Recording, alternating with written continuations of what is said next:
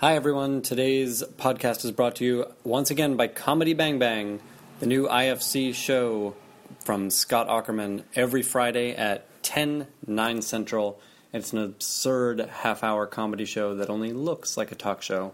Uh, it really is a very funny show. Scott is doing something that nobody else is doing on TV. Um, and IFC is really the right place for it if you've seen stuff like um, Portlandia um, you know, it's it's they're making TV with a very personal point of view, and Scott is absolutely getting his point of view across in Comedy Bang Bang every Friday at 10 p.m. 9 Central on IFC. Uh, tomorrow's guests are Adam Scott, the great Adam Scott from Parks and Rec and Party Down. So funny. Uh, he will talk about his workout regimen. Um, Andrew Lloyd Webber, our, our friend Paul F. Tompkins, uh, as Andrew War- Lloyd Webber will promote his latest theater project. Um, and Reggie Watts, who is the awesome band on the show, Reggie will abandon the show in search of a better life. Uh, you'll also see some terrific folks like Bob Odenkirk, Patton Oswalt, Andy Samberg, all that on Comedy Bang Bang every Friday at 10, 9 Central on IFC. Check it out. Uh, they are good enough to sponsor this show, and that should be good enough for you. All right, today we have another um, recorded panel from the ATX Television Festival. Um, this was a, a, festival celebrating all things television uh, that happened in June of this past year. It was tremendous fun. I've talked about it before. Um, their Kickstarter is done, and they got over 200%, I believe, uh, donated, which is amazing. It means next year's festival, which is on June 9th, uh, the weekend of June 9th, is going to be fantastic. Uh, if you want more information about the festival, the best thing to do is go to facebook.com slash atxfestival. They are not sponsors. Uh, I just really like what these guys are doing.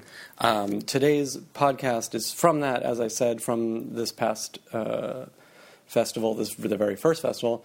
Meg Masters is the moderator. She does an amazing job. Uh, I'm so impressed with Meg, and I have a lot to learn from her about doing this thing.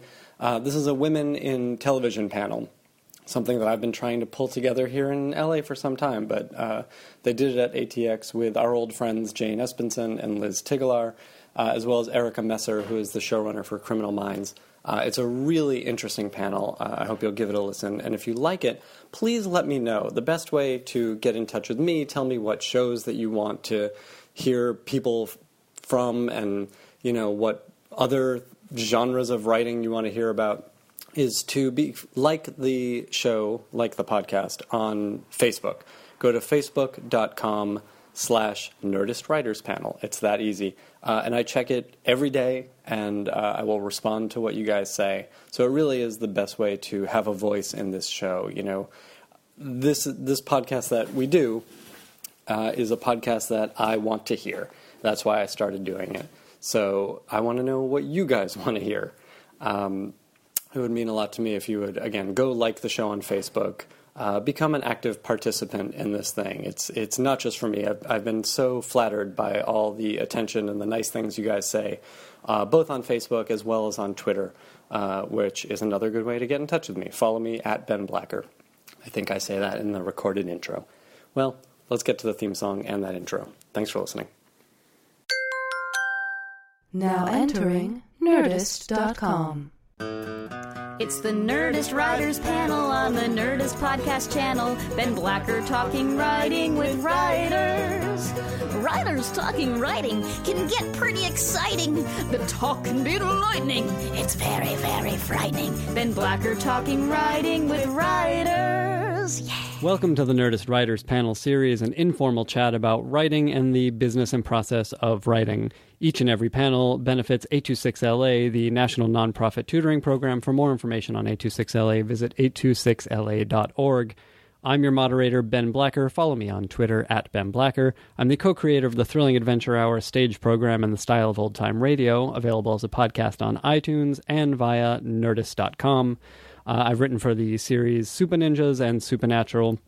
Thank you guys for coming to the Women in TV panel. I'm Meg Masters. I'm going to moderate today.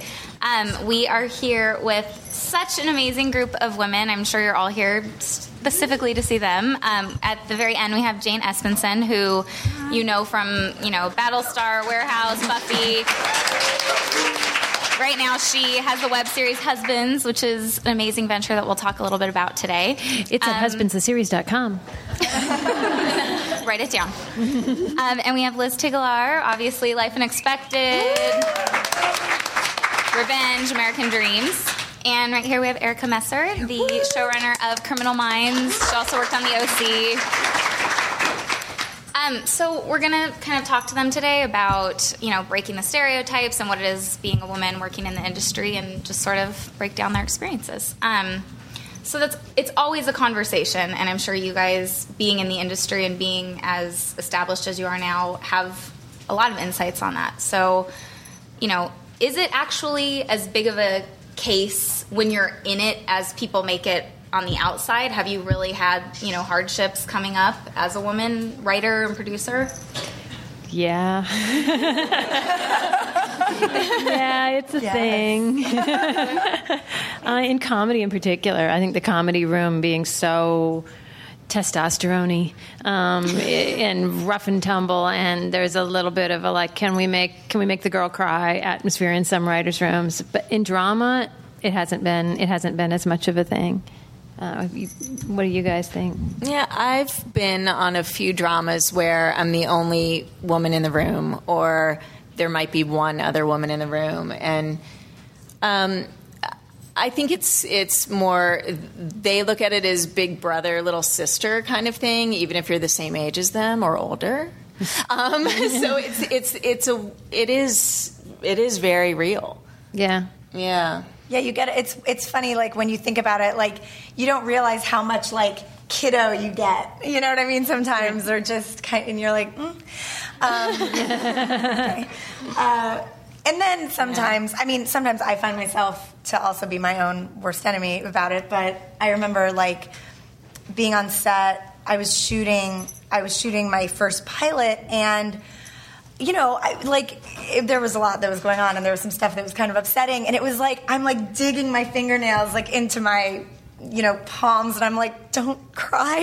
like, it's just my go-to move. It's like I, you know, and so sometimes I feel like uh, definitely once I started running a show, I was like, there's no crying in show running. You're not only if it gets canceled are you allowed to cry. Other than that, there is no crying. So I, I mean, I felt like I kind of had to grow up a little bit too because people put so much onto you and they're so ready. You know, doing this pilot, I remember being like 30 and it was all kind of older men and it's really intimidating sometimes to try to have to like learn to stand your ground and I feel like running a show is the best training for having to do that because you have to do it every second of every day, have a million horrible, uncomfortable conversations, and you just learn kind of I don't know to stand up for yourself in a different way. Like very, eh, I don't know. Rarely did I cry publicly. And I also know some some men in some positions of authority on TV who regularly go cry in the stairwell in the men's room. So it's it's um, um, choosing. Sometimes you feel like you have to be tougher than the guys um, because they can. Sometimes they could get away with that in a way that if you did it, it would be like the girl move. So Right. yeah. Now, what are your survival strategies? At what point did you realize you could maybe stand up to them is the wrong word, but that you could stand your ground, and how did you do that? And has it been successful for you? I've never really become a great stand your ground person. Um, I tend to I avoid the fight and just do it do, do the fight on the page. It's like if you just don't take the note or or don't you know just put out the page that's the page you want them to shoot and just um, just keep putting out that page till they shoot it. so I try I try to avoid the fights and have the fights on paper. Um, but there are definitely better ways to do it than I do it. No, I think that's smart. I I feel like for me, I think a lot of it was believing it myself, like liter- like a little bit being like, I can do this, and I deserve to be here, and I'm. I don't know. I, I noticed at, earlier on in my career there was a lot of that feeling of like I'm so grateful. I have a pilot. Like I'm so lucky. And I was, it was just like not like a little girl thing, but it was like yay. And then I, you know, you kind of get walked all over, and you're like, no, dude, I have a pilot. Like we're shooting this shit. Like I'm in charge of it. Like this is how it's happening. And you just, you kind of you have to kind of believe it yourself a little bit. Like I think that's what it was with me. And so by the time, you know, we were in series on Life Unexpected, it was like, yeah, this is what we're doing. Like nobody would ever kind of put those different personalities together because that so wasn't kind of who I was anymore. It's like it's it's you kind of come of age in your own way. I feel like. Yeah, I think both of you guys have really good points, and I would equate it uh, show running to um, parenting in a way, and and you're ridiculously protective of this show that you've either created or you've inherited, and um, you know what's best. So normally, I would have avoided conflict in situations like this, but when you absolutely know the right answer and somebody's challenging challenging you on that, you're like, but um, actually, no, this is how it's going to be said, and this is how it's going to be done. And I don't think my character would say that. And it's like, well, actually, they do. Say they say it right here. So, you know, I mean, it's it's a little bit being, um, it's kind, it is, it's being a mom in a way. And I think that whether you're physically a mom or not, that is one thing that that females have on their side. They have a, a a protective nature about them and loyal and very defensive of their own. And I think that um, however we come into that, that's something that's a real strength that women showrunners have and, and i don't know if people have really pinpointed that's what it is yeah, but i've found that for myself and in talking to other female showrunners it's like you it's very much how you you run a household or run you know your kids' lives. You're ridiculously efficient. You don't put up with bullshit, and it's because you know what's best for your baby. your your show. You know? Yeah, I didn't feel that until Husbands, until it was a thing that I had co-created, and then you're, then I knew the right answer. With with other shows that I inherited, I, I didn't have that confidence, and I think that is that is the huge difference, and I think that may be a reason why we're seeing more and more women creators in the world of online shows um, because they can come in with that confidence of I created this, I know absolutely the right answer, and you Right. don't get um, run over by network or studio or other creative entities within the machine. So like like yeah, then that's the place you can go be the mom of your show. Um, although I tend to think that that instinct is a is a human instinct and it's just labeled differently in women and men. And men are strong protectors. That's why they do it. Women are moms. That's why they. Maybe it's the same thing. Maybe it's the exact same instinct. Yeah, I think know. you're. I think you're right. That was wrong for me to label it like that. No. But I think that there's whatever days, it is. But even things. you know, a, a strong man could say something. A strong woman says something, and she's a bitch. Right. Oh, but he's just being a strong man. Right. So that definitely exists, and I think it does exist with Yeah. you know. The same things I said about the traits for women and mothers could be said about men and fathers, but they handle it very differently. Mm-hmm. There's a lot of like alpha male stuff that goes on. There's- and it there is doesn't I mean, I would say most of the time it doesn't exist when women are running the show. Yeah. Don't have time for it. That's interesting. You know, it's like I don't have time for that. There's a lot to do, and um, I want to sleep tonight. So let's get this done. Let's do it. it is funny. I was just thinking about um, one time I had gotten kind of like a like talking to or whatever. Like an executive came over, and of course I'm like such an idiot because like I- I was like. They were like, so and so is gonna stop by for lunch. And I was like, that's weird, all the way to Santa Monica. But I'm like, that's nice, like just stopping by, you know, whatever. So, and I, you know, I'm like not thinking about it. Anyway, he comes in my office and he sits down and he was like, so. And I'm like, what's happening? And he was just like, is everything going all right? Like in your personal life? And I was just like, and I'm like, that was, I'm like, do not cry. Do not cry. I'm like, what is happening right now? Don't start crying. And I'm like, what? And he's like, you just seem, he was like, last year you seemed so like bubbly and perky. And he's like, this year you seem like you're fighting and like angry. And I was like, I feel angry. I was like, I mean, and I was saying like, you basically whatever. Anyway, I was like, yeah, I'm, I'm a little angry. So I was like, yeah, I feel angry. I feel very threatened, and like you know, you're trying to make my show be something different. I feel angry, but I was sitting there in that moment thinking, if I Yeah. were a guy, would anyone ever come into my office and be like? How are you feeling? Is everything okay in your personal life? And I'm like, You're not as perky as last. Right, you're not as perky as last year. Like, who would say that? You know what I mean? And I'm like, yeah, I'm not as perky. You're trying to cancel my show. I don't feel perky. I'm mad. You know? But I was like, and then of course I was just like, you know, and I was like, no. I was like, and then and then of course I started crying. I was like, I was like super tough. I had like a good five minutes of being like, no, well, I really don't appreciate this, and blah blah blah. And then I was like. "Ugh," And then, I, like, and then I tried to go. Just so you know, I'm not crying about this. Like, it's about something that has nothing to do with this. And then I'm like, it's like like your personal. I'm like, no, I'm not. It has to do with this. Like, I thought we were having lunch. Where's lunch? I'm hungry. I'm hungry. Now I'm hungry and angry. I'm crying. it's sad, but it's very weird. Like all of a sudden, how someone is approaching you and talking to you and you're like kind of it's i mean in the moment i was like oh okay you know whatever. But it was only when i thought about it i'm like that would never happen to a man. It's so patronizing and so insulting. And you would uh, probably if i were a man he wouldn't have even had the balls to drive over to ask me that you know i mean it was crazy So- And that's, that's the thing that happened when you were in charge, when you were in power, and you were at a mature place in your career. The things that happen when you are the baby writer, when you're 22 or 28 or whatever. That I went in once. Uh, I had been on sitcoms for a couple years. I hadn't been staffed, so this was a desperate year of unemployment.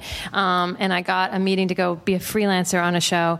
And I went in and I was talking with the showrunner, and I was he asked about my background in linguistics, and I was talking about an interesting phenomenon in linguistics where even in English, sometimes if you just hum the tonality of the phrase, you can understand the phrase. And he said, "Give me an example," and I said, "Hmm."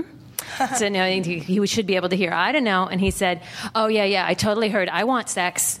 No. Yeah. And so, Oh my god! stunned silence ensues. and I got the gig. I got. I wrote the thing, and I didn't have sex with him, so it all worked out.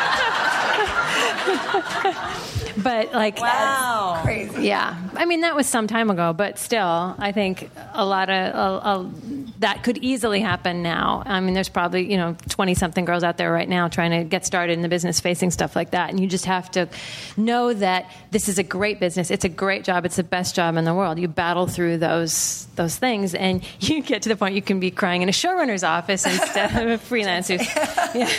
exactly That really is surprising though, because I think I came into this panel today thinking now you guys have gotten up to these showrunner, creator levels. So what, you know, were the hardships you went through? But still, now in this position you are now, you're still battling this. Oh. Yeah, and even I mean, I was just on a panel right before this uh, for crea- you know people that had created stuff, and it was all men. I mean. Julie Plec like double booked, but I'm like, where is she? You know what I mean? I'm like, why is she not here? You know, but you, you know, and you feel your instinct is to feel smaller and shrinky. You know, you're like, "Meh, meep. Um, but you know, it's it's a it is a, it's it's a thing. I mean, I always, this is going to be this is a weird tangent, but does anyone ever watch Locked Up Abroad? I think it's very interesting, and I don't know if this point's going to fly, but being Locked Up Abroad is it's basically about people who have gone into other countries now they're smuggling drugs back into the country, and they end up getting caught and getting locked up abroad. It sucks, but basically it's so interesting because with the women, like the men, they're like, yeah, I'll smuggle drugs for a two week vacation in Mexico, great, and they do it and they get caught. The women, they always know right before they do it, they're like. I don't want to do it anymore. I don't want to do it. This is bad. This is going to go bad, but badly. But the reason that they don't not do it is because they've promised someone they, they, they've committed to doing it, and they feel like they can't take that back. Anyway, that's all. It's just a weird. It's a weird thing that I've noticed. Like you get in these weird things where your your instincts are battling what you've said you would do as a mm-hmm. woman. I don't know. I, I find it to be a female thing, but maybe it's not. But I just noticed it in my own life. Like I'll get in a car with like a drunk cab driver, and I'll be like, I don't want to tell him to pull up, but I'm like, he's drunk. it's so hard to stand up for yourself and to just listen to your own instinct and be like, this isn't right. This is wrong. I have to do something. And and I notice I fight it within myself all the time. Of like. I don't want to embarrass anybody. I don't want anyone to feel bad. Like I want everyone to be happy, and I don't want to be the person that doesn't make them. And you want to be liked, and then you know, when you're in charge, you have to face all those things, and you have to, you know, you can't you can't strap the drugs and duct tape it to your leg and just walk on through. You have to be like, wait, people, this is going to be bad. I have to say something. this could go wrong. this could go wrong. Um, anyway, it's kind of mm, doesn't quite work, but get what I mean. I think there is a disease to please out there. I mean, Yeah. I don't know if it's a female thing or, or what, but I think that a lot of us have it in you know those who are writing or acting or whatever. There's a degree of you need um, some kind of acceptance and and and I think that that kind of goes into this like this whole idea Yeah. of ah, but I said I would, and Right. I don't want to really back out, Right, and right. Then that would make them unhappy, but it's like, but it would make you dead. so like that trumps that. But um, yeah, there is sort of that disease to please that kind Yeah. of runs. And look what we're doing now. Like we're here to talk about like being strong women, and it, and and we, we're spending all the time going like, here's what we're doing wrong. Screw that. We're not doing anything wrong. Yeah. We're getting it done. And It's true. and Right. yeah. But this is why I love. Uh, this Right? is why I love. This is why I love working with women. Though it is the difference. I mean, you can look at it on the negative side, but it's like I, I feel like we're also quick to, uh, you know. Tur- kind of well this is this is stupid but like when i was doing uh, cre- created this character kate on life unexpected I, when i first handed it in they were like um, this woman is completely unlikable. Uh, she doesn't want to get married and have kids. Like they basically the note i got was that she was unlikable no one would want to watch her. Of course i felt like i had just written myself so now i felt like they were actually telling me i was unlikable and i'm like i think she's very likable and quirky. Like, like, she's plucky and quirky and you know whatever. And they, i remember getting the note they were like people like women who um, kind of uh, don't take things out on other people. They turn it inward on themselves. And i was like like an eating disorder or cutting? Like what are you talking about? But that was the bad side of it this network note. But i think the good side of it is that i do feel like we're all pretty self I, I feel like you could be whatever this is a huge generalization but i, I, don't, I haven't worked with a lot of men who are sitting around uh, doing like a lot of introspection on their interpersonal skills on how they've made you Right. feel on on uh, how you felt when they gave you notes on did they say anything nice to you like whatever it is i've never really encountered that i've I, there's been one guy in my career, Mark Perry, who's ever, he's the only man who's ever told me good job on a script. I've been on a, a lot of shows, written a ton of episodes, and usually you hand something in and nobody says a word. It's like one guy. Whereas I feel like when I work with women, they are so much more um, giving and ready to share credit and to and to say how you know wonderful something is or how, I I've just feel more valued as a whole. But that that's to say I I don't know that I've ever worked with a female showrunner. Um, that's more just women who come into your office and say like I read your script, great job, like that was really great, or or well no one's going to come in your office and tell you your script sucked, but not meaning to say I write all good scripts or anything. I'm just saying like people, you know, I I just find that that's how women are or you can have these kind of i mean i have a producing partner who's we we get in fights as if we were married. I mean we will literally just be like oh my god like we uh, go at it. And then we're like i'm really sorry that we fought. Like i feel really bad about what happened earlier. Like I, there's never been there's never been a man who's ever come into my office to speak about like how they might have spoken to me or how we might have what happened. It just doesn't happen that way. So i don't know. There's something about working with women um, there is something maternal about it obviously it just it feels more nurturing to me. It's me supportive. It's- I think it's yeah. supportive, and I, I think it comes down to the fact that we've all been in rooms where we're the only woman, or there might be one other. So when there's another woman, you just naturally want to like suss that one out. Like, is this a because there's some women Yeah. who aren't women's women, Mm-hmm. you know, um, who are guy girls or whatever they call Yeah. it. But but um, so when you find one or Right. two, if you're Yeah. lucky, that are like lovely and like minded and all that, you just you do sort of gravitate and you support and you lift Mm-hmm. up and you pop your head in and say, "I know you were up till two and you did a great job," and you know because you're aware that. Um, it's doing to others. You would you would want that to happen to you, Yeah. and whether it does or not, it doesn't limit you from sharing that with somebody else. So, Yeah. yeah. Well, can you guys to that kind of to the same point? Can you talk a little about being a woman in the writers' room specifically?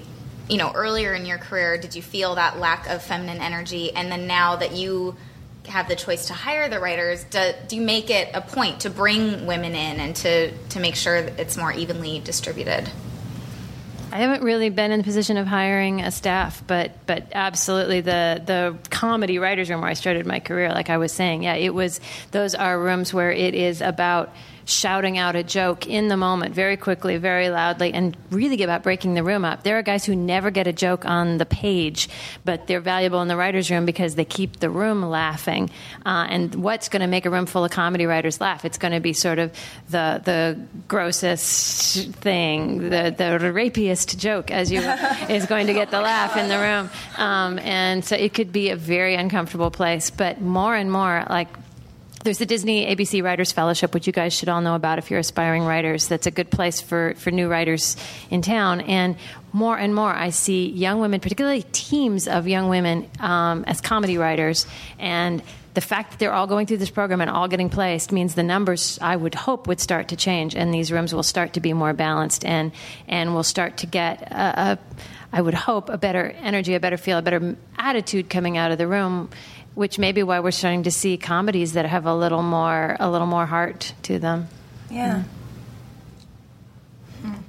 Yeah. Have you, made it a point, you two who are hiring Yeah. writers, to bring the women in? Yeah, absolutely. My second um, in command, I don't know, my co pilot, my right hand, um, Janine Sherman Barrois is an amazing um, writer producer. She's she started off in comedies, um, then was on Third Watch and ER. Uh, the last few years of ER before she came to Criminal Minds, and again, the, she's not a mother the most efficient woman I know. She's very, um, she keeps that ship running. She keeps the writer's room going. If I'm not in there, I'm like Stretch Armstrong, which, um, you know, you're in post and you're on set and you're dealing with 10 other things. But, um, and then the, the next in line after her is Sharon Lee Watson. And then um, another, and then we have like a story editor level woman. So there's four women and four men on Criminal Minds, and that's like first time ever because before it was um, me and one other woman.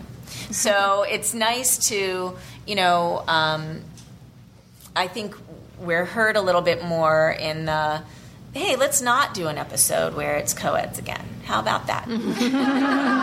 like, let's um, do some research on the guys that hurt everyone, you know, and, um, because you know it just quickly, you know, again, I mean, it sort of goes to everything that women and children are are victimized the most, and so our show depicts reality in a lot of ways. So when you look at that, it's like your your real choice here is male or female victims. That's all you got, um, and the reality is 90% of the time it's females.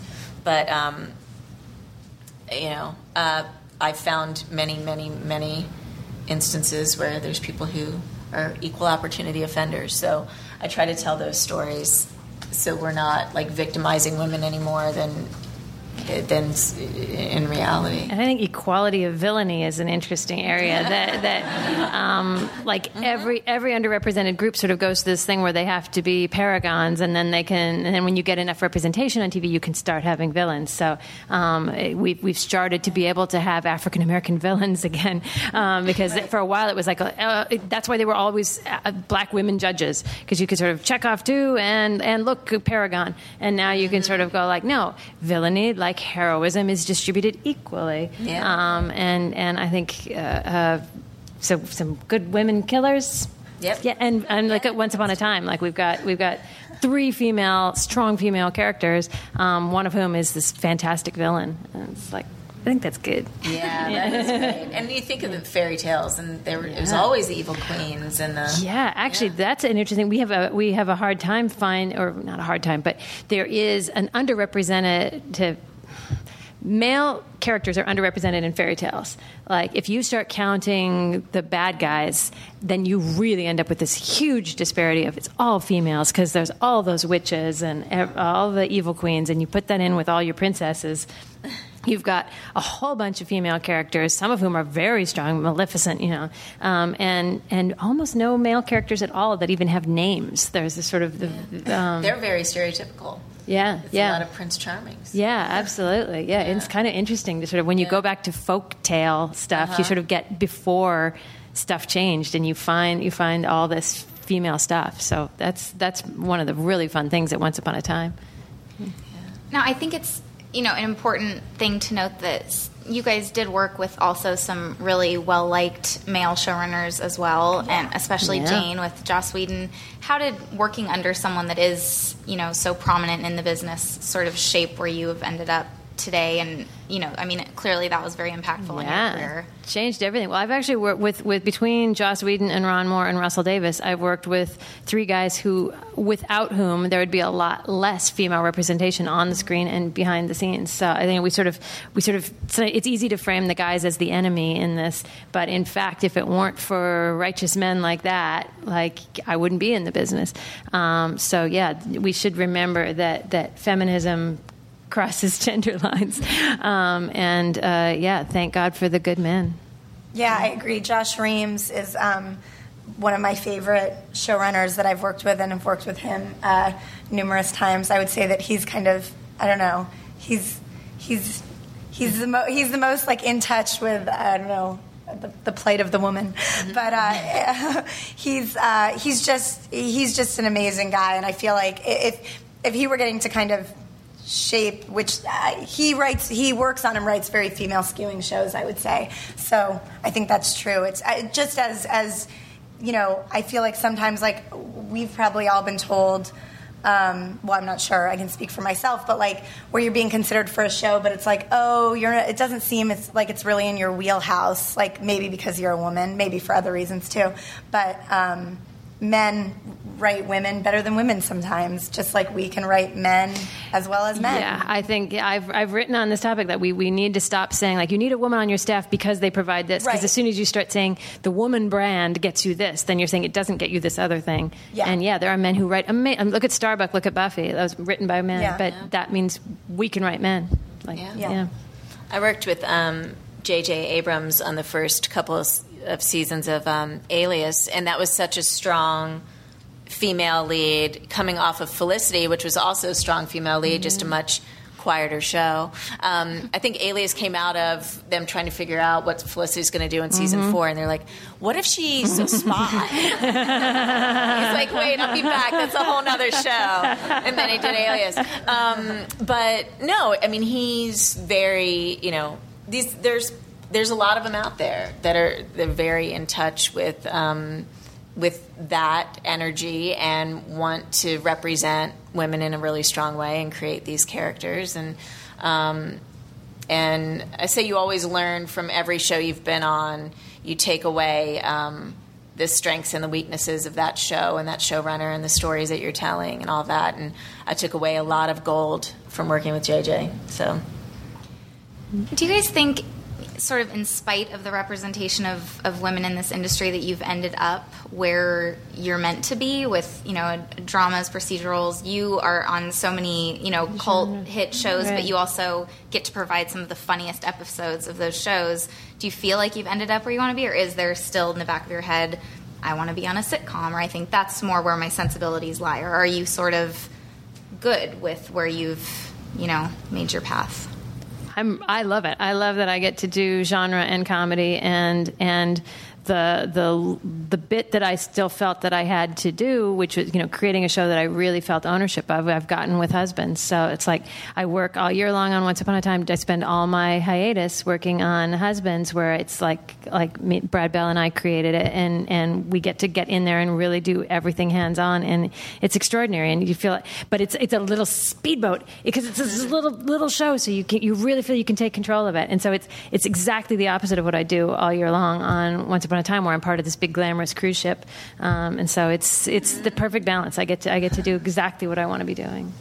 Yeah, I feel that way too. I mean, I, I definitely don't think, eh, you know, my career has been hurt at all by being a woman. Like, I, I, I feel like the, any obstacles that I've had to overcome are also are, are probably more my own personal obstacles than what people are putting on me.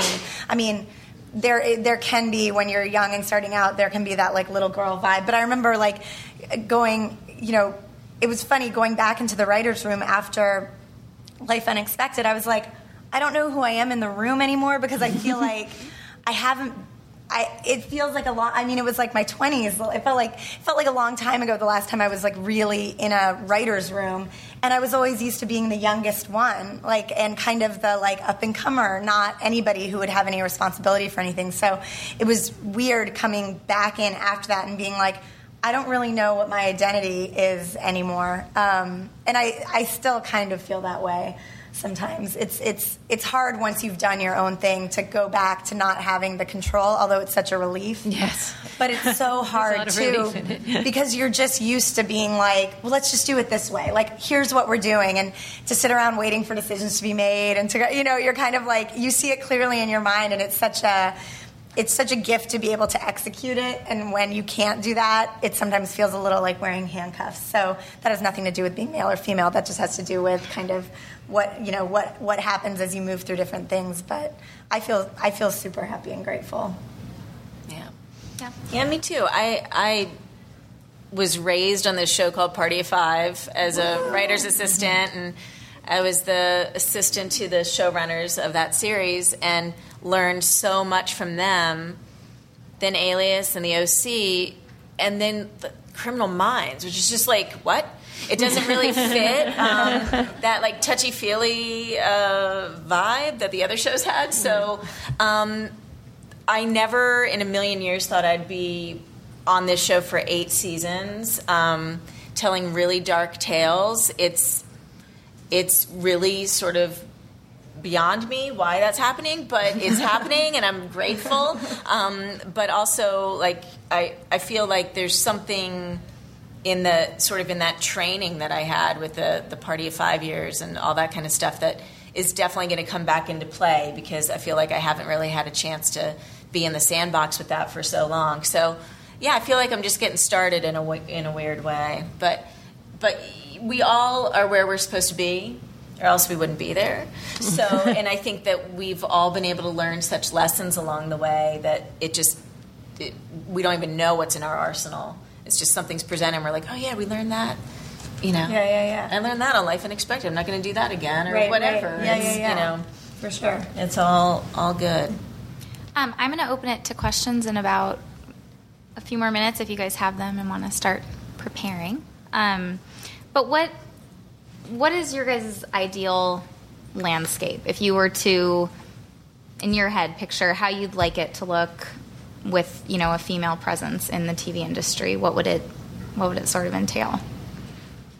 I mean, I would I would like there to be more female showrunners. Like I would I I enjoy working with women, and I would like to work for women. Um, it doesn't mean I don't like working for men and have not been happy working for men, but I I would like to see more of that um, and experience that.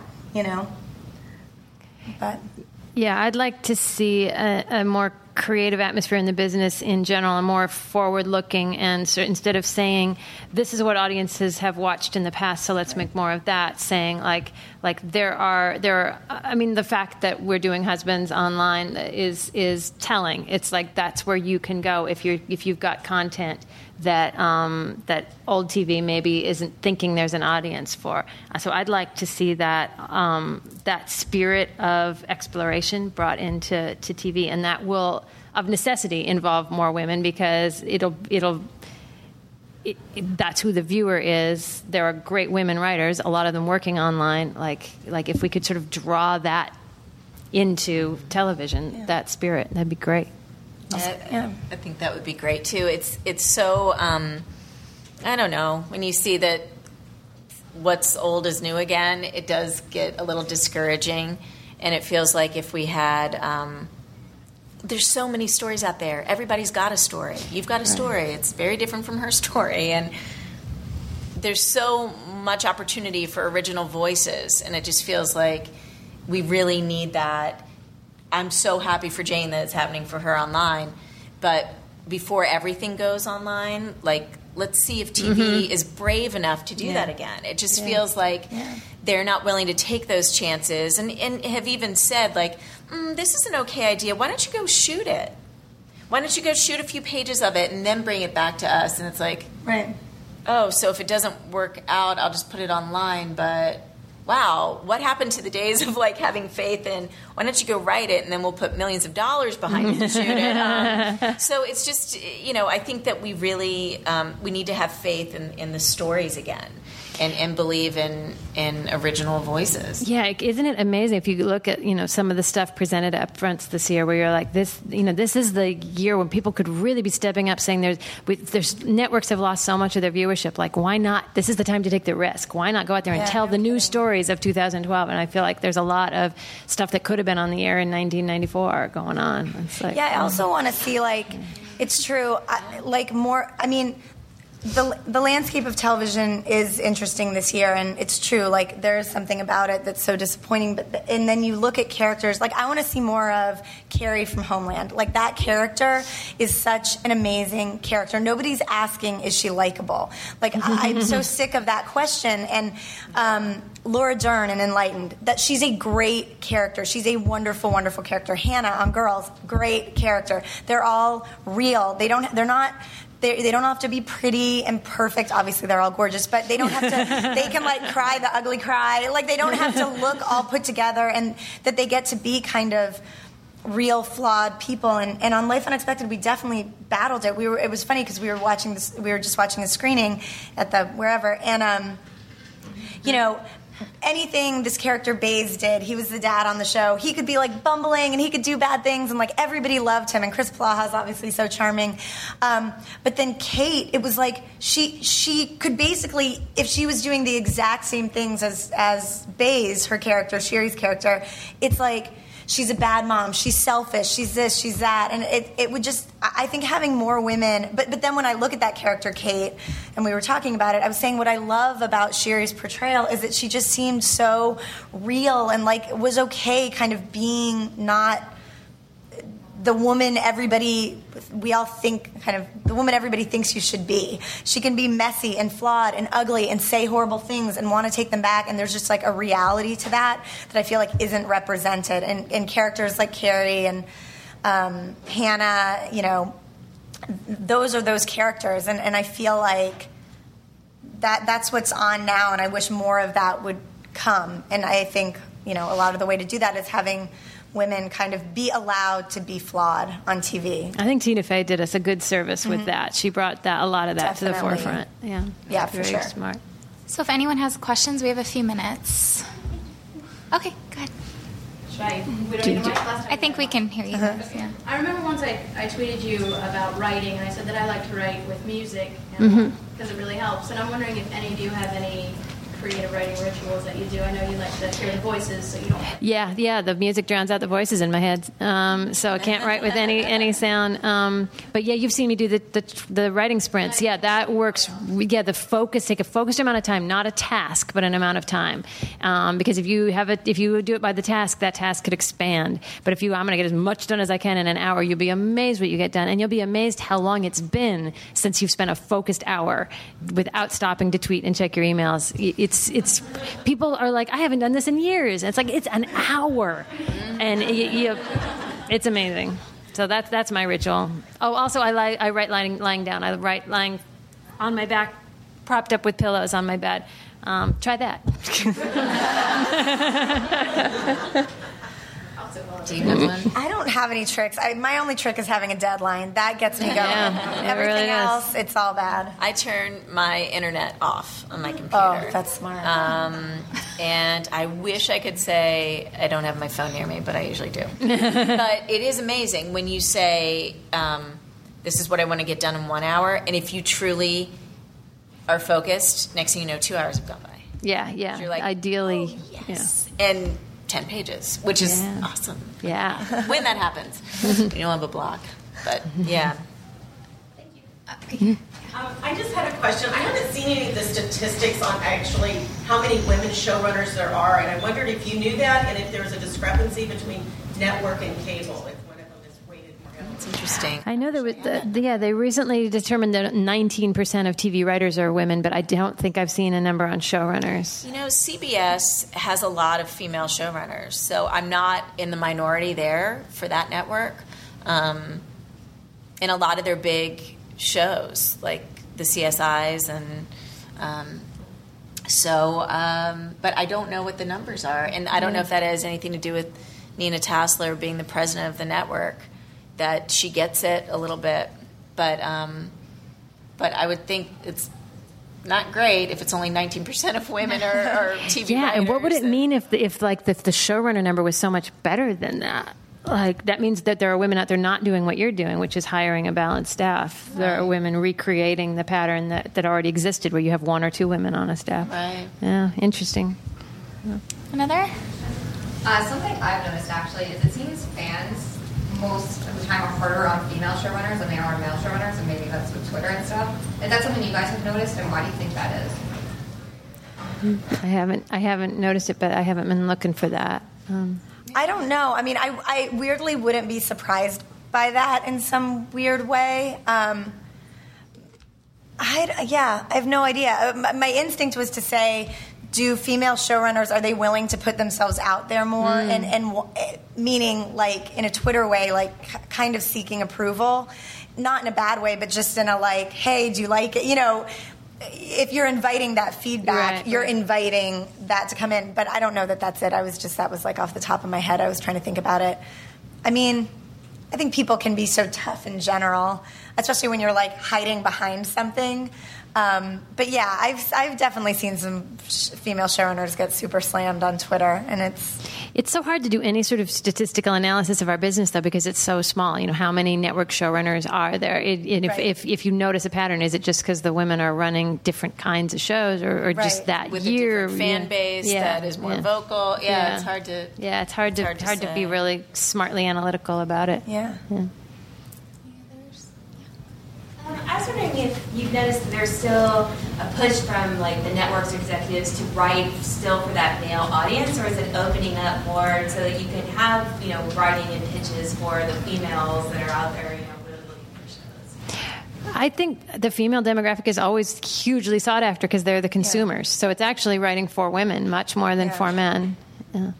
Yeah. Um, I think where I think sometimes there's a blind spot is that um, they don't know what the women viewers want. I mean, writing for women doesn't mean necessarily domesticity. Um, women Right. loved Battlestar Galactica, and it was you know dogfights and, and aircraft carriers and. Um, uh, I think uh, you know Husbands has this huge female demographic of viewers, but I think people expect it to only draw gay men. And it's like no, it's women watching the show.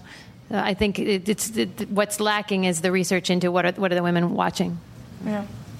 We have time for one more question. Yeah.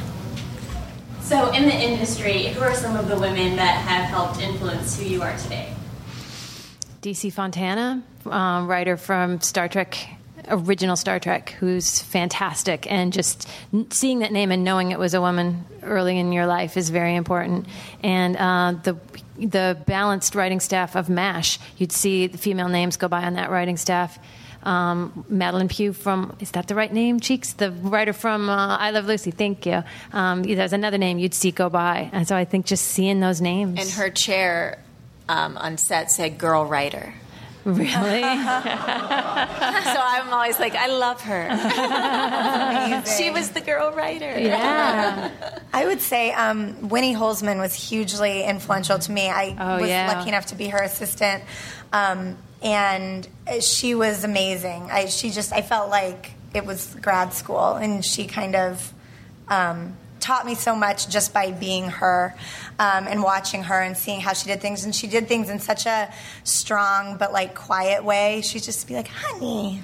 Okay, you know, she'd be like, "Here's what's happening," you know. But it was like so lovely.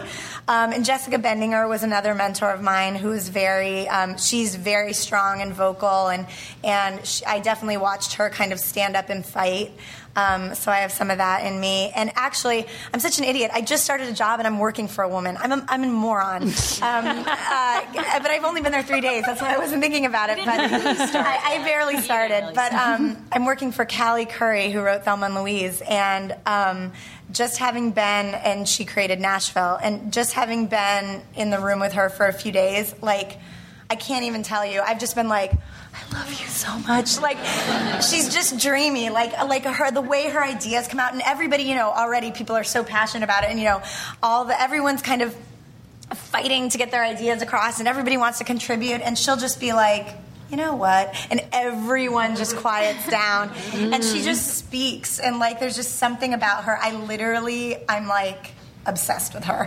Like I can't stop staring at her. Like she's like, "Who's the clown across the table?" I'm like, I'm like, "It's my favorite movie ever," and I love you, and you're really pretty, and I, I love her. So I'm that it hasn't like all settled in yet, and I haven't gotten to kind of have the full experience. But um, you know, she walked in on the first day and was like.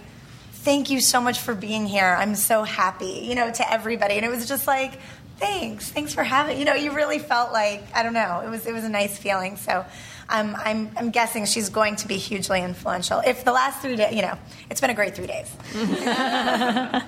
Um, i had a great opportunity to work with amy lippman who was a co-creator of party of five and she was a huge influence. And i always cross paths with susanna grant but but I'm like kind of stalking her. So, um, so she's also had that really interesting career. She's like great in TV and she's written amazing features. And so I've always just thought these really nice, good people can have really nice, good careers. Mm-hmm. And it's, um, it's a nice thing to learn early on in Hollywood because um, later on, if you hadn't learned that, you would never believe it's true. So it's it's nice to to know that, and then you continue to meet really mm-hmm. good people and um, have faith in the whole process again because it's easy to get you down, get you down. but um, but no, I think you know, and then it continues like working with really strong women and good storytellers, and it just it's all really. Um, I think they're all influential. All right. Well, that is the end. Thank you guys for coming. Thank you for taking part. Now leaving Nerdist.com. うん。